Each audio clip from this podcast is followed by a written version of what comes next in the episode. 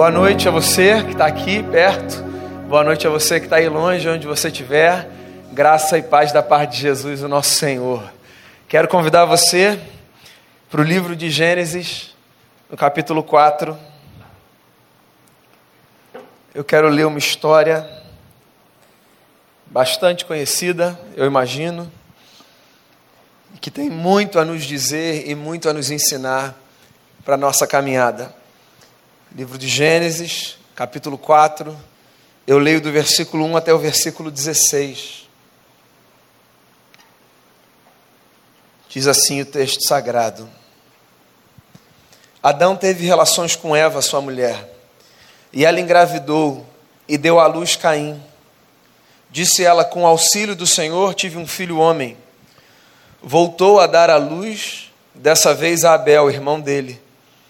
Abel tornou-se pastor de ovelhas e Caim agricultor. Passado algum tempo, Caim trouxe do fruto da terra uma oferta ao Senhor. Abel, por sua vez, trouxe as partes gordas das primeiras crias do seu rebanho.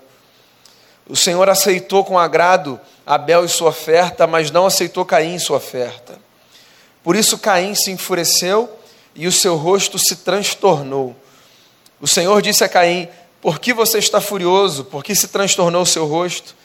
Se você fizer o bem, não será aceito?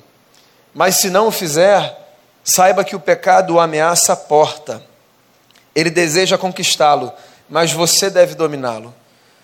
Disse, porém, Caim a seu irmão Abel: Vamos para o campo. Quando estavam lá, Caim atacou seu irmão Abel e o matou. Então o Senhor perguntou a Caim: Onde está seu irmão Abel? Respondeu ele: Não sei. Sou eu responsável por meu irmão? Disse o Senhor: O que foi que você fez? Escute, da terra o sangue do seu irmão está clamando. Agora amaldiçoado é você pela terra, que abriu a boca para receber da sua mão o sangue do seu irmão. Quando você cultivar a terra, esta não lhe dará mais da sua força. Você será um fugitivo, errante pelo mundo.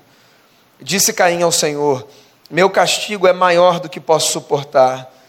Hoje me expulsas desta terra e terei que me esconder da tua face. Serei um fugitivo errante pelo mundo e qualquer que me encontrar me matará. Mas o Senhor lhe respondeu: Não será assim. Se alguém matar Caim, sofrerá sete vezes a vingança. E o Senhor colocou em Caim um sinal para que ninguém que viesse a encontrá-lo o matasse.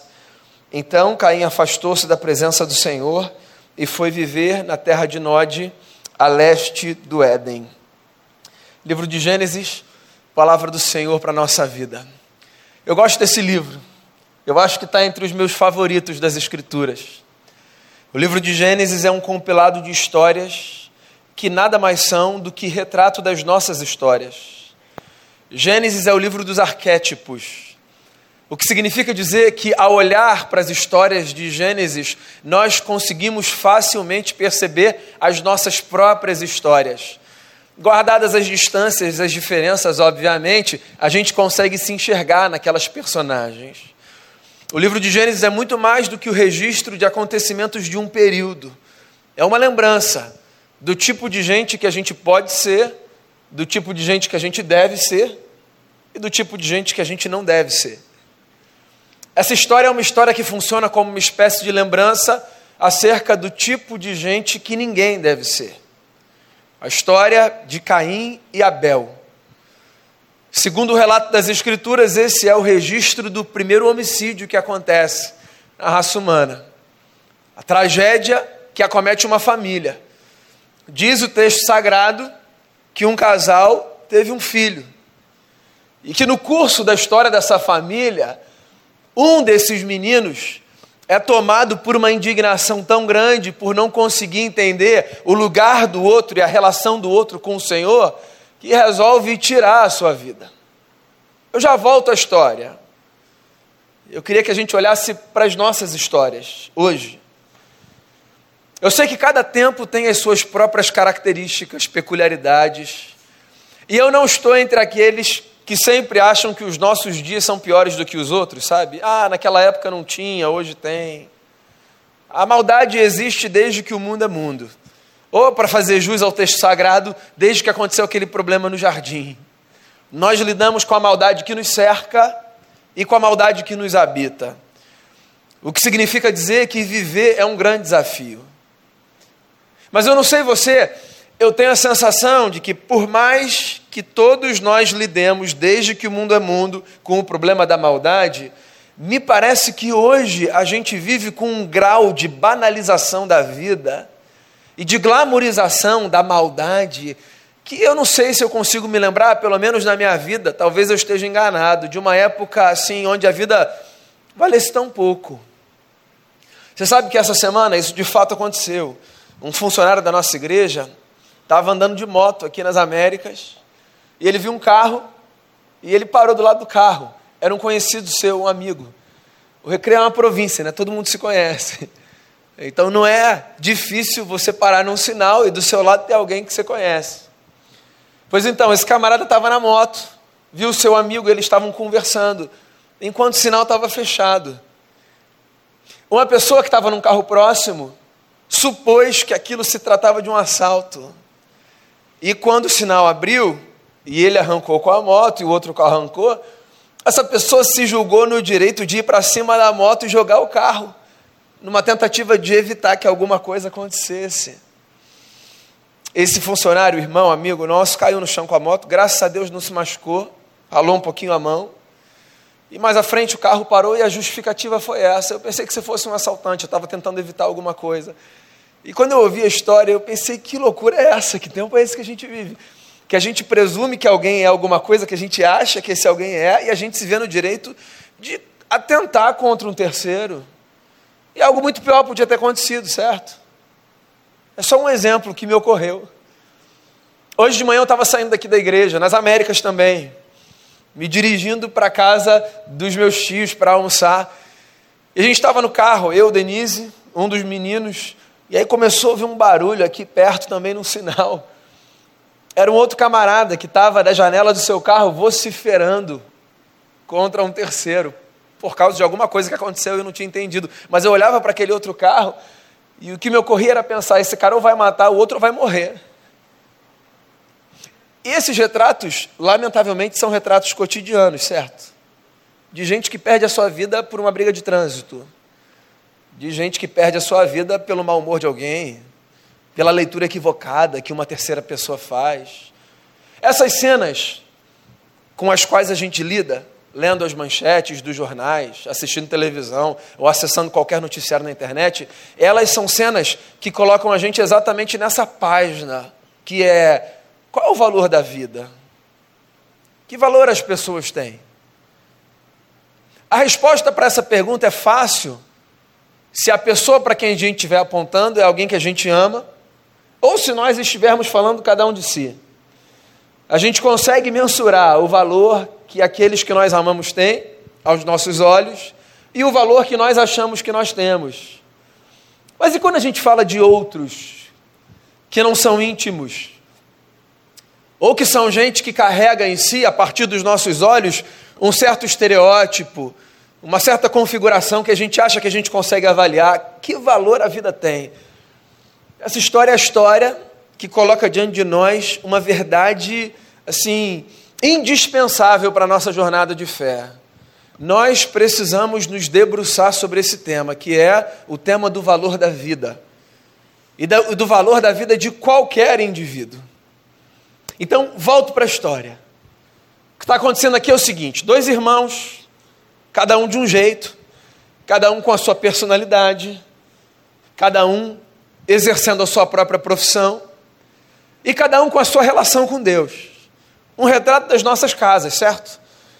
Você pode ter quantos irmãos e irmãs você tiver, ter sido educado da mesma maneira, ter vivido debaixo do mesmo teto, mesmo pai, mesma mãe, estudado nos mesmos lugares, recebido o mesmo afeto.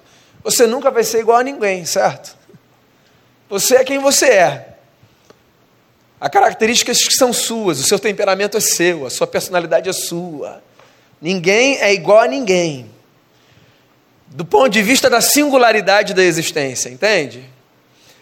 E a gente se lembrar disso é fundamental, porque às vezes a gente sofre muito na vida tentando colocar na balança a nossa história e a história de terceiros como se nós fôssemos uma réplica um do outro. Como se nós, por exemplo, precisássemos no mesmo momento das mesmas coisas. Como se nós carecêssemos das mesmas interações, precisássemos das mesmas respostas e dos mesmos estímulos como se estivéssemos no mesmo momento, no mesmo patamar da nossa relação com Deus. Caim e Abel. Caim mais velho, Abel mais moço. Eram dois, os dois, gente de fé. Acontece que, por alguma razão, nessa relação com o eterno, que é individual, intransferível, pessoal, singular, o que o texto diz é que Caim se aborreceu demais no seu coração quando descobriu que aquilo que ele oferecia a Deus não havia sido aceito, ao passo que a oferta do seu irmão tinha sido recebida com bons olhos pelo Criador. E isso gerou nele uma indignação que fez com que o Eterno fizesse uma intervenção na história.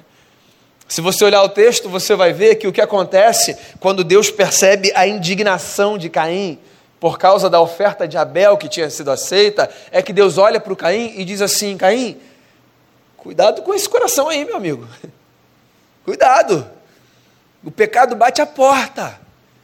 Cuidado com aquilo que se alimenta. Olha só que lição preciosa para a vida. Deus não está dizendo assim para Caim: Caim, o que aconteceu com você? Deus está dizendo: Caim, cuidado com o que você vai fazer com o que está acontecendo com você. Porque a verdade é a seguinte: inveja, sensação de sermos incompreendidos, de sermos preteridos, de termos sido deixados de lado, raiva, rivalidade, tudo isso é sentimento e emoção humana, não dá para a gente fugir disso. A gente vai sentir esse negócio. Então a questão não é a gente viver sem sentir isso, porque isso é humano. A questão é o que a gente vai fazer quando a gente sentir um negócio desse. Entende? Essa que é a pergunta. A pergunta não é, meu Deus, você sente essas coisas? Como se nós fôssemos anjos. É, nós sentimos. Sentimos. Inveja é um sentimento que a gente conhece. Rancor é um sentimento que a gente conhece. Raiva incompreensão. Vitimismo é uma experiência que a gente conhece. E tudo isso faz parte da vida. Não dá para a gente fingir que essas coisas não fazem parte do curso da nossa existência. A questão é o que a gente vai fazer com tudo isso. Então eu acho muito interessante fazer uma pausa nesse momento da história, porque o que esse trecho do texto que eu li mostra é que Deus não tem crise com o que se passa dentro da gente mas Deus sempre nos alerta quanto ao que a gente vai fazer com o que se passa dentro da gente. Então fique isso como um alerta para mim e para você. As coisas que passam dentro da gente, será que todas elas devem ser alimentadas, nutridas, estimuladas? Cabe a fala do Senhor no texto. O pecado bate a porta. Uma outra versão diz assim: O teu desejo é contra ti, a ti cumpre dominá-lo. Olha só que coisa genial. Que conselho para a vida, que pérola de sabedoria. O seu desejo, no caso esse específico, é contra ti. Nem todo desejo que a gente tem é contra a gente. Há desejos que são a favor da gente, porque são bons, mas há desejos que nós temos que são contra nós. E aí o que o texto diz é: nós devemos dominar os nossos desejos antes que eles nos dominem, caso os nossos desejos sejam desejos contra nós. Fato é, encurtando a história e avançando aqui, que o Caim, mesmo tendo ouvido o conselho do Eterno, não colocou aquilo em prática, porque a gente é assim, né? A gente ouve os conselhos e nem sempre a gente pratica. E não é aqui um dedo apontado para ninguém, porque essa experiência, volto a dizer, é profundamente humana. Que loucura é a vida, né? A gente se depara com algumas orientações, com alguns princípios de sabedoria, que a gente olha e diz assim: Isso aqui eu preciso disso, que bom que isso aqui está diante de mim. Aí às vezes passam cinco minutos e a gente abandona aquele negócio, como se a gente nunca tivesse tido ciência daquela verdade. Acontece, é da nossa experiência. E o Caim está aqui para provar isso. Deus faz uma intervenção, fala com ele, eu não sei o quanto ele processa esse negócio, mas no outro dia ele resolve chamar o irmão para um passeio no campo. E aí eles vão para o campo. E o Abel está achando que é um passeio com o irmão no campo. Quando na verdade aquilo se tratava assim, de um orquestramento de um homicídio.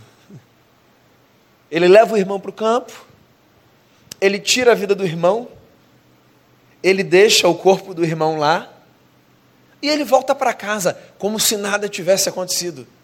Volta dois passos aqui comigo na mensagem. Você entende por que a gente precisa cuidar dos desejos que são contra nós? Porque todos nós temos potencialmente a capacidade de nos surpreendermos nos atos de maldade que acontecem não apenas ao nosso redor, mas que podem acontecer a partir de nós. Olha onde o Caim chegou porque não cuidou do coração. Eu não estou dizendo, obviamente, que você vai ser um replicador dessa história. O que eu estou dizendo é que o texto nos serve como uma lembrança do fato de que nós não somos as pessoas mais puras que às vezes nós julgamos ser e que os nossos atos, às vezes, são surpreendentes, os atos de maldade, assim como os outros atos de bondade também podem ser.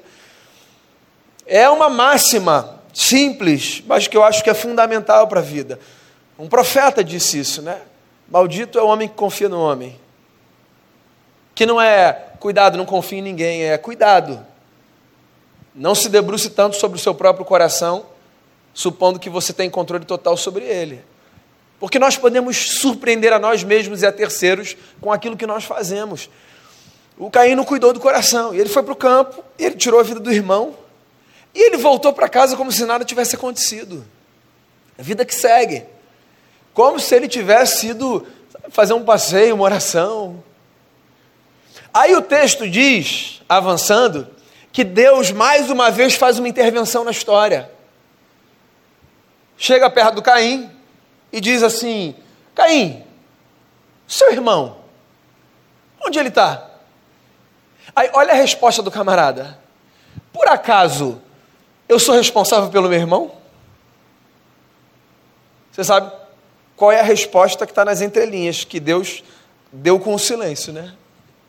Claro, cara pálida. Primeiro, porque você sabe o que você fez. E segundo, pelo seguinte: Todos somos responsáveis por todos nesse mundo. A humanidade é uma grande fraternidade. E todos somos responsáveis uns pelos outros. Em maior ou em menor grau, guardadas as distâncias, guardadas as nossas possibilidades, todos avançamos na vida quando nós desenvolvemos a consciência, muito bem representada por uma poesia escrita no século XVI, por um pastor alemão chamado John Donne, que disse certa vez o seguinte: ninguém é uma ilha isolada em si mesmo. Todos somos parte de um continente. Todos. Avançamos juntos ou retrocedemos todos. Nos ajudamos mutuamente, nos abençoamos mutuamente, oramos uns pelos outros, fazemos aquilo que podemos para nos abençoarmos mutuamente ou definharemos no esquife do nosso egoísmo. Não tem alternativa, pessoal. Ou a gente desenvolve uma consciência de que nós somos responsáveis uns pelos outros, ou a gente vai definhar existencialmente. E você sabe de um negócio? A igreja é um laboratório incrível para a gente aprender isso. Sabe por quê? Porque na igreja, por exemplo, a gente aprende olhando para os outros que uma das formas de nós nos responsabilizarmos é orarmos uns pelos outros. O Diego fez aqui propaganda das reuniões de oração, né? Você sabe, uma das coisas que eu acho mais bacanas nas reuniões de oração, a possibilidade que a gente tem de partilhar pedidos e agradecimentos. Porque existe uma pedagogia por detrás dessa partilha que às vezes a gente não percebe e não alcança. Porque quando eu ouço o pedido de alguém, ou quando eu me debruço sobre o agradecimento de alguém, eu dedico a minha atenção para uma história que não é minha própria. E eu transformo essa história que não é minha, em alguma medida, numa história que é minha. Porque eu me comprometo a interceder por essa pessoa, eu me junto para agradecer por essa pessoa. Percebe que é um gesto simples de responsabilização que nós desenvolvemos uns pelos outros, porque sim, somos todos responsáveis uns pelos outros, todos. Então, quando a gente fala sobre generosidade, como a gente falou hoje de manhã e nos dois últimos domingos, quando a gente promove os nossos encontros, os nossos almoços, os nossos projetos, quando a gente chama você para participar de alguma coisa, para somar no ministério, isso de alguma forma contribui para a gente desenvolver essa mentalidade. Sim, somos todos responsáveis uns pelos outros. E essa conversinha do Caim de dizer, por acaso sou eu o tutor do meu irmão, não passa de uma tentativa de nós nos, eximir, nos eximirmos desse lugar que é de caminharmos procurando ser essa gente que serve como instrumento da graça do eterno para que pessoas sejam abençoadas através da nossa história. Deus não deixa passar batido. A essa pergunta mascarada do Caim, Deus diz: o sangue do teu irmão clama da terra contra mim. Eu estou ouvindo. Eu estou ouvindo o sangue do teu irmão clamando. E não pense você que você vai viver como se nada tivesse acontecido, porque aconteceu o que aconteceu, Caim. Que loucura é essa? Aí, de novo, encurtando uma longa história, o que acontece é que o Caim, quando é confrontado por essa palavra do Senhor, ele se coloca nesse lugar de vítima que é um lugar para onde a gente vai muitas vezes quando a gente não quer assumir responsabilidade pelos nossos erros, né? Ele diz assim: agora minha vida vai ser uma desgraça. Agora eu vou ficar marcado como esse cara que cometeu uma maldade. E para onde eu for, as pessoas vão querer me matar agora. Aí Deus é tão bom, tão bom, que Deus diz assim para o Caim: Caim, confia em mim, eu vou te proteger que é a loucura da loucura, né? É a subversão da subversão do Evangelho. Deus, na sua graça, protege inclusive quem a gente acha que não merece nenhuma proteção. Né? Esse é o escândalo do Evangelho. Deus, na sua graça, nos oferece a todos, todos que conhecemos a maldade do nosso próprio coração, Deus a todos nos oferece proteção. E a história segue. Então, deixa eu voltar aqui.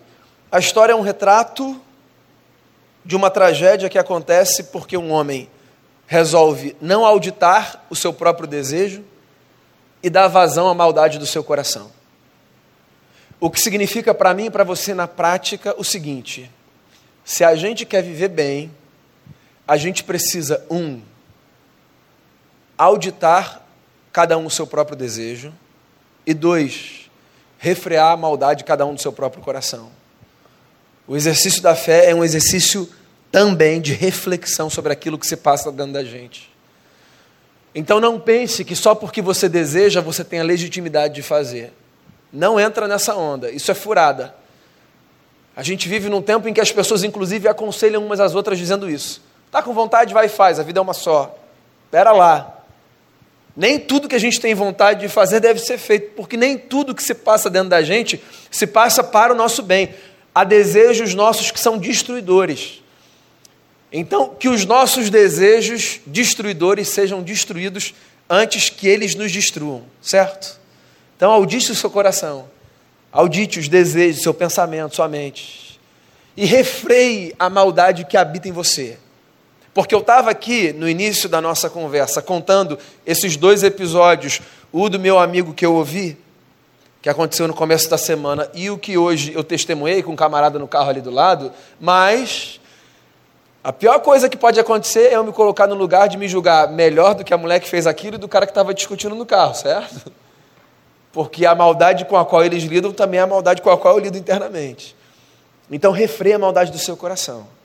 Esse texto é um texto que faz a gente se debruçar sobre esse dilema. Agora, mais do que tudo, mais do que tudo, esse texto é um texto que nos ajuda a responder aquela pergunta que eu fiz lá no início: qual é o valor da vida? Sabe por quê? Porque olhando para o texto, é fácil a gente entender o que está acontecendo aqui. Toda essa tragédia acontece porque um camarada fica com inveja do outro. Isso é o que está posto no texto. O que não está posto no texto, objetivamente, é por que esse cara que teve inveja se julgou no direito de tirar a vida do seu irmão. Essa pergunta a gente só responde quando a gente vai para as entrelinhas do texto. Essa, para mim, é a grande lição da história do Caim e do Abel. Você sabe que no hebraico, a palavra que a gente tem traduzida por Abel é a expressão revel, que literalmente significa nada. Olha só que coisa. Por que a Caim é tão fácil tirar a vida de Abel? Porque, ora bolas, que valor tem aquele cujo nome aos meus olhos significa nada? Se eu olho para alguém e eu nomeio esse alguém como nada, por que eu preciso me responsabilizar por essa história? Se eu olho para alguém e eu chamo esse alguém de revel, nada, por que eu preciso achar que esse alguém que representa nada carrega em si algum valor? A única forma de nós nos responsabilizarmos uns pelos outros é entendendo que na história ninguém se chama Revel, nada. Ninguém é nada. Todos somos irmãos e irmãs criados à imagem e semelhança do nosso Deus e Pai, que soprou sobre nós o seu espírito e nos conferiu a todos, todos, uma dignidade e um valor que ninguém pode roubar. Sabe quando a gente vai avançar na vida? Quando a gente conseguir olhar para a face de qualquer pessoa e ao invés de dizermos acerca dessa ou daquela pessoa, isso aí, isso aí não é nada, a gente conseguir dizer, com todas as dificuldades e com todas as contradições, são meus irmãos e irmãs. Se não de fé, pelo menos de raça, o que é suficiente para que nós nos abençoemos mutuamente e nos responsabilizemos uns pelos outros. Queria terminar lendo para você uma pequena história rabínica que eu acho que retrata muito bem o dilema e o drama de Caim e Abel. Ela é curtinha e diz assim: Rabi Pinchas perguntou aos seus discípulos como é que se reconhece o momento em que acaba a noite e começa o dia? É o momento em que há luz suficiente para distinguir um cão de um carneiro? perguntou um de seus discípulos. Não, respondeu o rabi. É o momento em que conseguimos distinguir uma tamareira de uma figueira? perguntou o segundo. Não, também não é esse momento. Então é quando chegar amanhã? perguntaram os discípulos. Também não. O dia chega, respondeu o rabino, no momento em que olharmos para o rosto de qualquer pessoa e a reconhecermos como nosso irmão ou nossa irmã. Enquanto não conseguirmos fazer isso, continua sendo noite. E a história é essa. E a verdade é essa. Então, amigos e amigas, que no que depender de nós, o dia chegue depressa e o sol nunca deixe de brilhar. Porque, diferente da história de Caim, que olhou para o seu irmão e o chamou de nada, por causa de Jesus de Nazaré, que nos devolveu a todos a dignidade, sempre que a gente olhar para a face de qualquer pessoa, a gente vai reconhecer que, a despeito das nossas indiferenças e até mesmo dos nossos problemas, em cada indivíduo, o que há é a imagem e a graça de um Deus que resolveu nos chamar a todos de seus filhos e filhas, sua família sagrada. Que no que depender de nós, a história seja recheada da graça de Deus e não da desgraça que acontece quando vivemos ensandecidos, entregues à nossa própria sorte. Queria que a gente orasse nesse momento. Todos irmãos, todas irmãs, fraternidade da raça uma lembrança necessária, um desafio diário, disciplinarmos o nosso coração, auditarmos os nossos desejos e vivermos oferecendo para esse mundo não uma perpetuação da maldade, mas aquilo que só o amor subversivo de Deus é capaz de oferecer. Graça, bondade e misericórdia. Que Deus nos ajude a sermos assim. Queria fazer uma oração e depois a gente avança com a nossa celebração. Mas eu queria encorajar você, como a gente tem feito no final de algumas celebrações, um exercício, sabe?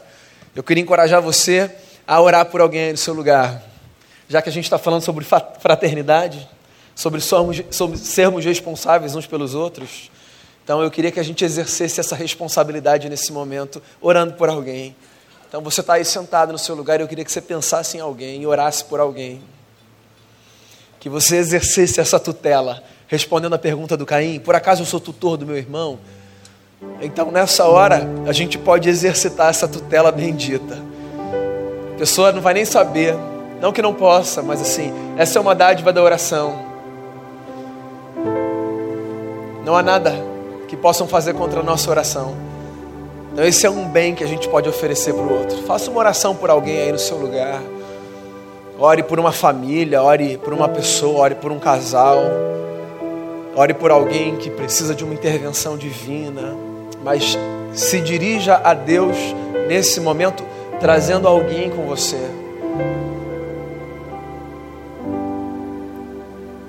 Todo mundo tem valor. Todo mundo. Você é especial para Deus, eu sou especial para Deus, todo mundo é especial para Deus. E por mais louco que isso pareça, às vezes, porque a gente gostaria que Deus operasse a partir da nossa lógica de excluir, repelir, rejeitar, a verdade é que não há quem não seja especial para Deus. Então faça uma oração por alguém, interceda. Comece essa semana dando esse presente para alguém. Oração. E se por acaso se por acaso nessa noite você deseja uma palavra de oração específica, algo que você queira colocar diante de Deus, eu queria ter o privilégio de orar com você e por você. Então, antes de fazer essa oração, eu queria chamar você que deseja uma palavra de oração para sair do seu lugar e vir aqui. Vir aqui à frente, para a gente colocar diante do Eterno o que quer que a gente precise colocar. Eu queria chamar você, venha assim. Amém. Venha. Eu quero ter prazer de orar por você nessa noite, porque nós avançamos na vida quando nós nos responsabilizamos uns pelos outros. E eu quero que você comece essa semana se lembrando: tem gente orando por você, seja o que for que você esteja apresentando a Deus em oração. A gente nem precisa saber, isso é seu e de Deus, mas eu só queria que você soubesse nessa noite. Tem gente orando por você, você não está sozinho, você não está sozinha, nós somos responsáveis uns pelos outros. Então a gente vai colocar a nossa vida diante do Senhor e o que quer que a gente precise suplicar, clamar, agradecer, interceder, a gente vai fazer isso se lembrando que a gente é uma comunidade e a gente ora um pelo outro. Senhor, a gente está aqui como igreja, como comunidade, como família, corpo de Cristo. Nosso irmão Paulo nos ensinou a nos reconhecermos como corpo de Cristo, dependentes uns dos outros, necessários uns para os outros. Ninguém tem em si tudo aquilo de que precisa para viver. Há coisas que são necessárias para a nossa vida que o Senhor depositou dentro de terceiros. Então, ou nós nos abençoamos mutuamente, oramos uns pelos outros, nos servimos mutuamente, ou nós definharemos. Lembre-nos, ninguém é nada. Se um dia nos disseram que nós não éramos nada, que essa palavra, Senhor, seja arrancada da mente e do coração, porque ninguém é nada. Se um dia a gente olhou para alguém reduzindo esse alguém a nada, tira isso da nossa consciência ou da de terceiros também, porque ninguém é nada, todos temos valor aos teus olhos. Ajude-nos a discernirmos os nossos desejos e a fazermos avançar aquilo que é para o nosso bem e para o bem de terceiros, mas a rejeitarmos aquilo que é destruidor. Afasta-nos da maldade potencial que todos sabemos haver dentro do nosso próprio coração e nos ajude a vivermos uma vida bonita de serviço mútuo de responsabilização coletiva, que a gente ofereça para o mundo essa dádiva, esse presente, num mundo tão louco e tão mal, que a gente faça parte de uma comunidade que acredita que a gente pode impactar acreditando no poder subversivo do amor de Jesus Cristo.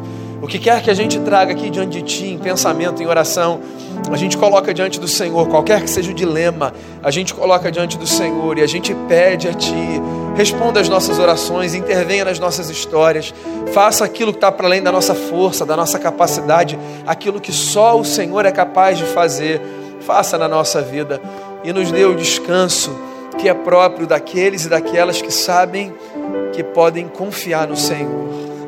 Que a gente confie no teu cuidado sobre a nossa vida. O Senhor é bom e o Senhor está com a gente até o fim.